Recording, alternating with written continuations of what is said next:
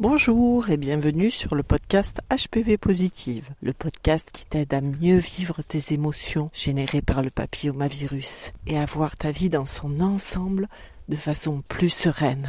Oui, parce que si tu ne peux pas changer la situation, tu peux changer ta manière de la percevoir. Et ça, ça va t'aider dans l'ensemble de ta vie. Alors, abonne-toi à ce podcast pour savoir comment faire. Et aujourd'hui, je te propose le dernier épisode de la saison 1. Alors c'est vrai, c'est le début de la semaine, mais c'est aussi le mois qui s'achève.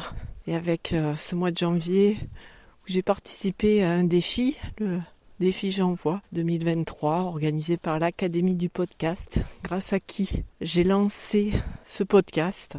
Ça m'a vraiment donné l'énergie et les moyens de mettre en œuvre ce qui me tenait à cœur. Alors ce défi, c'était euh, des contraintes qu'elle euh, j'ai adapté mes sujets, tout ce dont je voulais te parler. Je me suis euh, vraiment régalée à faire ça et j'espère que toi aussi tu t'es régalé à m'écouter et que ça t'a inspiré, ça t'a permis de commencer à découvrir mon monde, l'approche que j'ai des émotions, l'approche que, que j'ai de l'art de vivre pour mieux vivre au présent quelle que soit la situation, quel que soit euh, notre état de santé.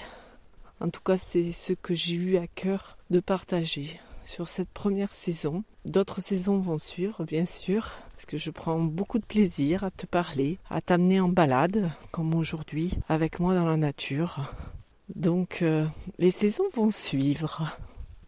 Et aujourd'hui, j'avais envie de te parler d'un pilier important. C'est celui euh, de l'exercice physique. Voulais te parler de mon sport préféré, mais peut-on parler vraiment de sport? Euh, Je suis pas une très grande sportive, mais ce que j'aime faire, c'est la marche. Et euh, plus généralement aussi euh, des activités où il y a de la conscience en fait, où, où je comprends ce que je fais. Je fais pas juste un mouvement pour faire un mouvement, où euh, voilà, il y a quelque chose de plus et euh, dans la marche, c'est vraiment allier un exercice physique avec aussi ben, le contact avec la nature. Dans ce contact avec la nature, il y a aussi un apport d'oxygène parce que on a des vies où on vit beaucoup à l'intérieur quand même. Quand tu exerces ton métier, tu es le plus souvent à l'intérieur. Et donc, euh, aller prendre un bon bol d'oxygène, c'est ce que la marche me permet aussi. Parce que l'oxygène, c'est la vie. Donc, euh, renouveler cet air dans les poumons, c'est vraiment aussi quelque chose qui soutient la santé. Alors évidemment, tu fais ça juste euh, à côté d'une rocade à une heure de pointe dans une grande agglomération. Peut-être que le bol d'air il va pas être très pur, mais voilà, c'est à l'occasion d'aller dans un jardin, d'aller dans la campagne. Bah, peut-être toi aussi tu, tu aimes ça, tu as peut-être pu remarquer que ça te ressource. En tout cas, euh, je vais te raconter ce que je trouve dans la marche. En fait, la marche, ce que j'apprécie justement, c'est que je peux varier mon tempo, mon rythme à l'énergie que j'ai de disponible quand euh, je vais marcher. Là, tu vois, aujourd'hui, j'ai une énergie disponible pas très élevée. Ouais, je ressens quelque chose en moi qui se sent euh, fatigué. Ben là, je commence ma balade tout doucement, à mon rythme. Et en plus, quand euh, je suis là dans cet état tout doucement à mon rythme, ça me permet aussi de ralentir le rythme de mes pensées, de laisser tout ce brouhaha intérieur se déposer petit à petit, aller relâcher dans mes pieds, dans la terre, pour commencer à me mettre de plus en plus en lien avec mes pieds qui bougent, ressentir euh, le contact avec euh, la terre que je foule, mettre de l'attention dans ce que je fais. Et ça, euh, pour moi, dans le sport, dans l'activité physique, comme dans les pratiques qui vont être plus spirituelles, j'aime aussi beaucoup le yoga, le qigong. C'est ce qui va faire la différence de l'efficacité entre guillemets de la pratique. Si euh, quand on fait une pratique, on est en train de penser à tout ce qui nous pollue, bien entendu, le bénéfice de la pratique ne sera pas le même. L'information donnée au corps de ressourcement, de tout ce qui l'entoure, ne sera pas la même parce qu'il y aura aussi un flot d'informations supplémentaires. Donc ce qui peut être intéressant pour rajouter à la pratique de la marche, c'est d'être simplement connecté à ses pieds, à tout ce qu'on ressent, à ce qu'on voit, ce qu'on entend, et juste être là, en respectant notre biorhythme. Si euh, aujourd'hui ton rythme, c'est comme moi, bah, je suis en énergie basse, et eh ben je vais faire euh, une balade à petite allure, mais je vais la faire la balade. Et là, tu vois, c'est l'hiver, le soleil sort des nuages, il me fait ce beau cadeau et j'en profite alors que si j'étais restée chez moi, à l'intérieur, je n'aurais pas pu bénéficier de ce soleil là qui me réchauffe agréablement. J'aurais, je serais restée enfermée dans un air vicié. Voilà. Donc, que je t'invite, c'est euh, de ressentir, toi, quel, quel est ton sport préféré? Cette pratique sportive, dans quelle disposition tu l'as fait? Est-ce que tu l'as fait en étant pleinement présente à 200% dans ton corps? Ou est-ce que tu l'as fait en discutant peut-être avec quelqu'un, en écoutant de la musique? Quelle est l'attention que tu y mets dans cette pratique? Et peut-être si euh, tu as envie, tu pourrais faire l'expérience de voir ce que ça change si tu t'y consacres pleinement, si tu mets toute ton attention là-dessus et que tu ne fais rien d'autre que de faire cette pratique sportive que tu aimes.